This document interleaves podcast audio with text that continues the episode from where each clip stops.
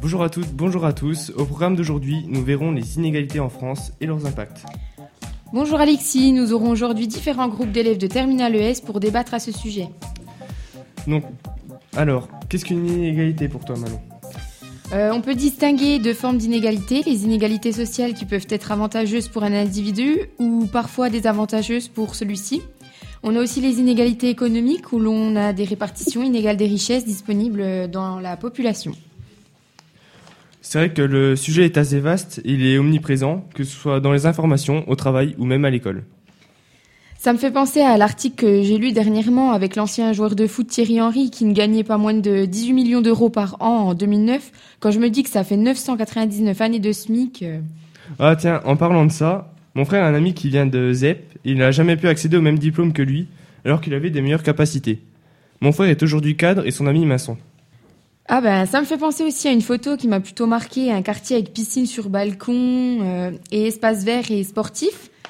Et avec des gardes car ils étaient séparés du bidonville en contrebas juste par un simple mur. C'était au Brésil. Sinon, euh, aujourd'hui, nous avons invité des élèves de notre classe à discuter euh, des inégalités. Euh, Oui Manon, nous recevrons tout d'abord euh, et Pablo, qui va débattre sur le sujet abordant les inégalités à l'école. Ils nous montreront que la France est un pays développé, mais que son système scolaire reproduit les inégalités sociales. Ils nous expliqueront que la réussite scolaire dépend en grande partie de leur milieu social. Donc, euh, nous allons les recevoir. Bonjour, euh, Emilien, Pablo. Bonjour. Donc, euh, l'ascenseur social fonctionne-t-il en France? Ben, malgré le budget consacré à l'éducation nationale, le système français reproduit généralement les inégalités sociales. On les constate dès la fin du collège, qui est une étape importante pour le cursus scolaire des étudiants. 66% des enfants de cadre supérieur ayant eu 8 à 10 de moyenne au brevet des collèges choisi- choisissent de passer en seconde générale, alors que seulement 30% des fils d'ouvriers aux mêmes notes le font. L'influence de la famille et des revenus se ressent déjà. Mais c'est une sacrée différence quand même. Qu'entendez-vous par euh, le système français euh, reproduit les inégalités sociales, Pablo? Alors, euh, depuis le milieu des années 1980, on assiste à une augmentation du nombre d'années d'études. 6,5 ans à 9 ans de différence entre ceux qui sont sortis le plus tôt de l'école et ceux qui poursuivent dans le supérieur. Du coup, l'argent public dépensé dans le supérieur est profitable principalement aux enfants issus des classes les plus aisées. Mais euh, sur quoi ces inégalités débouchent-elles vraiment dans la vie active? Même si les diplômés rencontrent eux aussi des difficultés à trouver un emploi, le diplôme reste un des meilleurs moyens d'éviter le chômage. 37,8% des 15-29 ans n'ayant aucun diplôme étaient au chômage en 2013, contre 10% pour ceux titulaires d'un bac plus 2. Mais vous nous parlez d'inégalités sociales depuis le début. Mais pour les inégalités par genre, que se passe-t-il? Alors les femmes sont effectivement toujours moins avantagées que les hommes, mais le niveau de qualification global des femmes est en progression. Ainsi, leur part a également augmenté sur le marché du travail. Elles accèdent plus souvent à des postes à responsabilité qu'avant, mais cette marche vers l'égalité homme-femme s'effectue à un rythme trop lent. Et au niveau du salaire, ça se passe comment? L'écart homme-femme diminue, mais existe encore. La qualification équivalente, il s'élève à 9%, mais monte à à 24% en moyenne. Ceci à cause du grand nombre de femmes qui travaillent à temps partiel. 30% des femmes ont un premier emploi qui est à temps partiel. Et cette injustice se poursuit également à la retraite. Les femmes perçoivent en moyenne une pension inférieure à 21% à celle des hommes. Euh, Est-ce que vous pouvez nous résumer un peu euh, votre intervention Alors euh, le système scolaire en France reste majoritairement inégal, euh, tant du côté des catégories sociales que du genre. On peut donc dire que l'ascenseur social ne fonctionne généralement pas en France, comparé aux autres pays. La France dépense globalement peu pour les élèves de primaire, alors que c'est là que les inégalités se creusent. Merci beaucoup, euh, Pablo Emilien, pour votre intervention. Bah, merci à vous.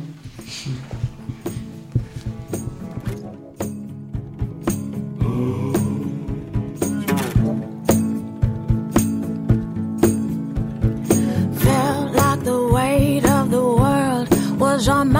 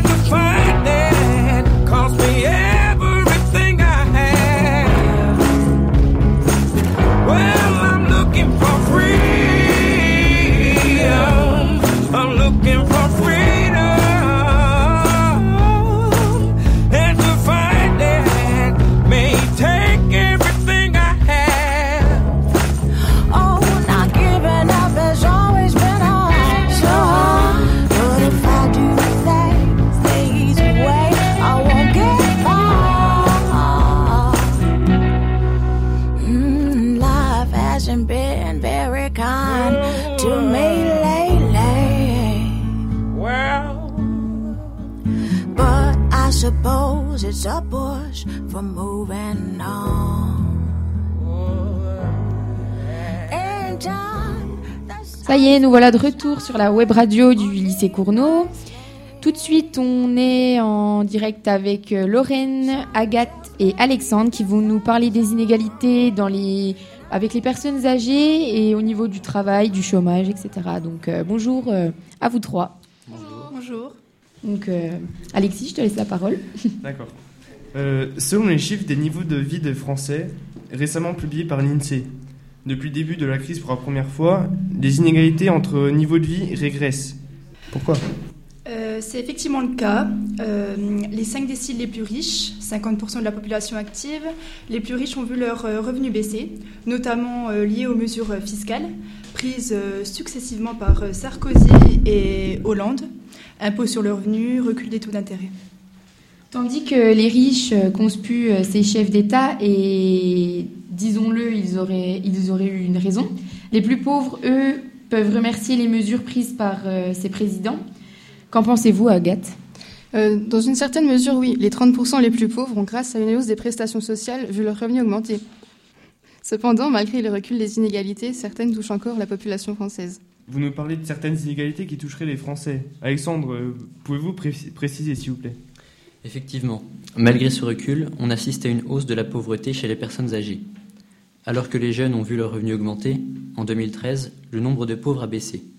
Cette évolution est liée à la remontée des revenus les plus faibles, mais principalement des plus jeunes. Les personnes âgées ont également bien plus de mal à trouver un emploi stable, passé 45 ans, ce qui accroît leurs conditions de chômeurs, tandis que les jeunes ont bénéficié d'une relative amélioration de l'emploi.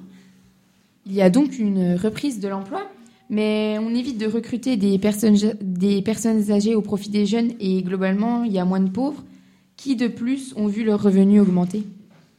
Ce sont toujours les chômeurs et les inactifs qui sont les plus pauvres.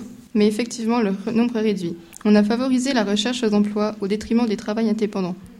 Alors que le nombre de travailleurs indépendants a augmenté, ils se sont retrouvés de plus en plus nombreux à être pénalisés. Merci à vous trois euh, d'avoir intervenu dans notre euh, web radio. Je vous dis à bientôt et jingle.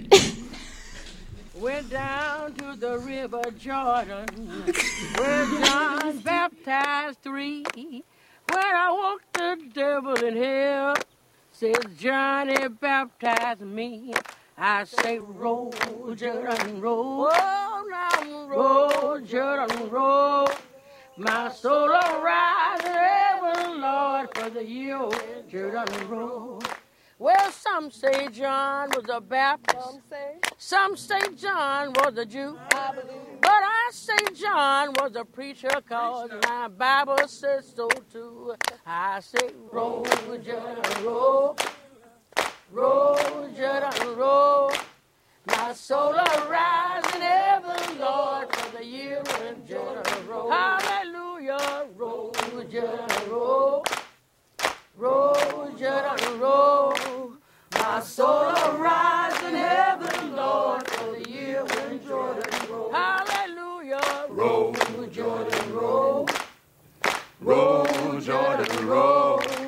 My soul will rise in heaven, Lord, for the year when Jordan roll. Everybody say, roll, Jordan, roll. Roll, Jordan, roll. My soul will rise in heaven, Lord, for the year when Jordan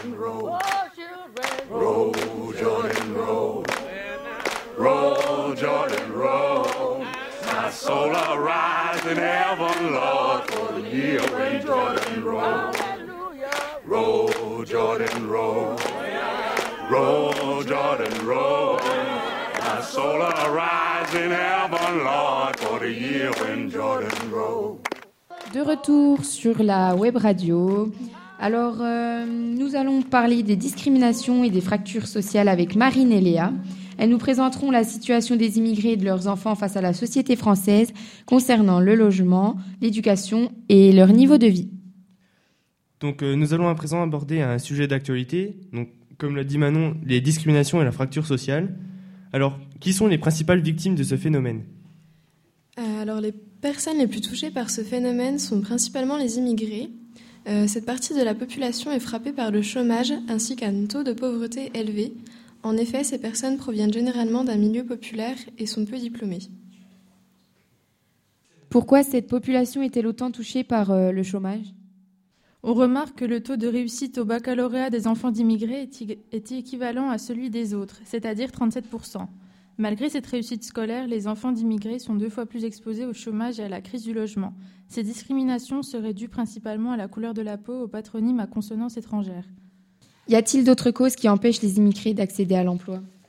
Oui, en effet, les principales autres causes qui les en empêchent sont leur niveau de qualification généralement plus faible, un réseau de relations plus restreint et surtout les emplois de la fonction publique qui sont réservés aux habitants de l'Union européenne. Et euh, pouvez-vous nous donner un chiffre caractérisant cette pauvreté? Oui, effectivement, nous avons ressenti que 38% des ménages immigrés vivent sous le seuil de pauvreté en France. Mais euh, de quelle manière euh, évoluent les inégalités? En France, les inégalités ont tendance à s'accumuler et à devenir de plus en plus fortes. Comment peut s'observer ce renversement des inégalités? Ces dernières années, les salaires des plus pauvres ont fortement baissé. Cette baisse mène à une concentration des immigrés dans les zones urbaines sensibles où se rassemblent les personnes les plus touchées par la pauvreté, c'est-à-dire les jeunes de moins de 18 ans. Mais euh, où, se conso- où se concentrent les zones urbaines sensibles? Euh, les US se situent dans les grandes agglomérations et plus précisément dans les villes-centres. Et quelles sont les villes avec les us les plus importantes justement? Parmi les zones les plus touchées par cette pauvreté, nous identifions Roubaix avec 40% de pauvreté contre 7% de pauvreté à Neuilly-sur-Seine. On remarque ainsi que les inégalités sont fortement asymétriques. Mais pourquoi les populations les plus modestes se concentrent-elles dans ces espaces? Ces personnes ont tendance à se regrouper dans les US, notamment à cause de la carte de la réussite ou de l'échec scolaire qui délimite les lieux dans lesquels se concentrent certaines catégories sociales.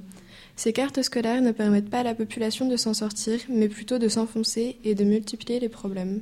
Est-ce que vous pouvez conclure, s'il vous plaît, sur une petite phrase? Ben, pour conclure, nous constatons que malgré les nombreuses politiques mises en place dans ces quartiers défavorisés, le chômage est seulement amorti sans être modifié en profondeur? Bah, Merci pour cette intervention, on vous retrouve euh, prochainement et puis euh, bonne continuation.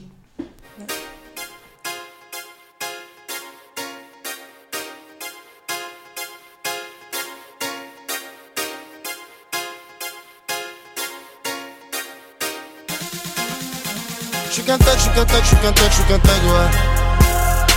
Je suis qu'un tag, je suis qu'un tag, je suis qu'un tag, je suis qu'un tag, ouais. Tu fais ça, tu me cherches, tu sais où me trouver. Nous voilà de retour sur la web radio. Bonjour les petits chats roses, Aurel, Aurélien, Marion et Lou. Alors, euh, nous allons aujourd'hui parler de l'excellent livre de Thomas Piketty, célèbre économiste français, Le Capital au XXIe siècle, vendu à plus de 400 000 exemplaires dans le monde et traduit en 25 langues, paru en octobre 2013 dans Alternative économique. Je te laisse la parole, Alexis. Il faut dire que le livre arrive au meilleur moment sur le plan politique, car le président Obama a fait de la lutte contre les inégalités l'une de ses priorités. C'est pourquoi il a été reçu publiquement par le ministre des Finances et les conseillers éco- économiques d'Obama. Donc le livre fait part d'une remarquable étude empirique sur plusieurs siècles et dans plusieurs pays qui démontre que les inégalités de revenus et de patrimoine sont en train d'exploser dans les grands pays industrialisés. Mais alors, euh, qu'en pensent les autres économistes? Euh, alors Krugman écrit, je cite, Le Capital au XXIe siècle est un livre qui va changer la façon à la fois dont nous pensons les sociétés et celle de faire de l'économie. De son côté, Robert Solow, l'un des patriarches de la science économique américaine, généralement avare de compliments, propose pas moins de 12 pages de résumé élogieux du livre. Sa seule remarque consiste à souligner qu'il lui paraît impossible, dans le contexte politique américain, de voir mettre en œuvre une politique de taxation de la richesse aux États-Unis. L'ancien conseiller de Barack Obama, Lawrence Summer, propose carrément le prix Nobel d'économie et selon lui, le livre présente une contribution profondément importante à la compréhension de la dynamique des inégalités. À qui profitent ces inégalités, Lou? Les inégalités ont progressé au cours des 30 dernières années, une progression qui a surtout profité aux plus riches, comme par exemple les États-Unis, qui a vu la part du revenu national aux mains du 1% des plus riches plus que doubler entre les années 1981 et 2012. Donc, puisque votre sujet porte sur les inégalités entre les riches et les pauvres, savez-vous ce qui est à l'origine de ces inégalités? Alors, euh, s'il y a autant d'inégalités, c'est parce que les plus riches ont vu leurs revenus fortement augmenter, et ceci grâce à la mondialisation. Et comme nous le dit euh, l'OCDE, 10% des plus riches sont riches grâce à leur revenu du travail. Euh, L'OCDE nous informe aussi que les politiques fiscales ont été de plus en plus favorables aux plus riches et d'ailleurs on remarque que les plus riches sont de moins en moins taxés car par exemple en 1981 les taxations des dividendes s'élevaient à 75,2% alors qu'en 2013 les taxations des dividendes s'élevaient seulement à 42,6%. C'est pour cela que Piketty euh, dans son livre euh, voulait voir la mise en œuvre d'un impôt sur le capital. Eh bien, je vous remercie de votre intervention, euh, les petits charros. De rien. Donc, euh, nous remercions euh, les personnes qui sont intervenues euh, dans cette émission. Donc, Marine, Claire, Léa, Maëlle, Agathe, Alexandre, Lou, Lorraine, Aurélien, Marion, Les petits chats roses, hein, entre parenthèses. Emilien et Pablo. Et moi, je remercie Alexis pour euh, cette intervention d'aujourd'hui. Et je remercie aussi euh, la petite Manon. Bon, ben, on vous souhaite une bonne journée à tous et à bientôt sur la web radio du lycée Augustin Cournot.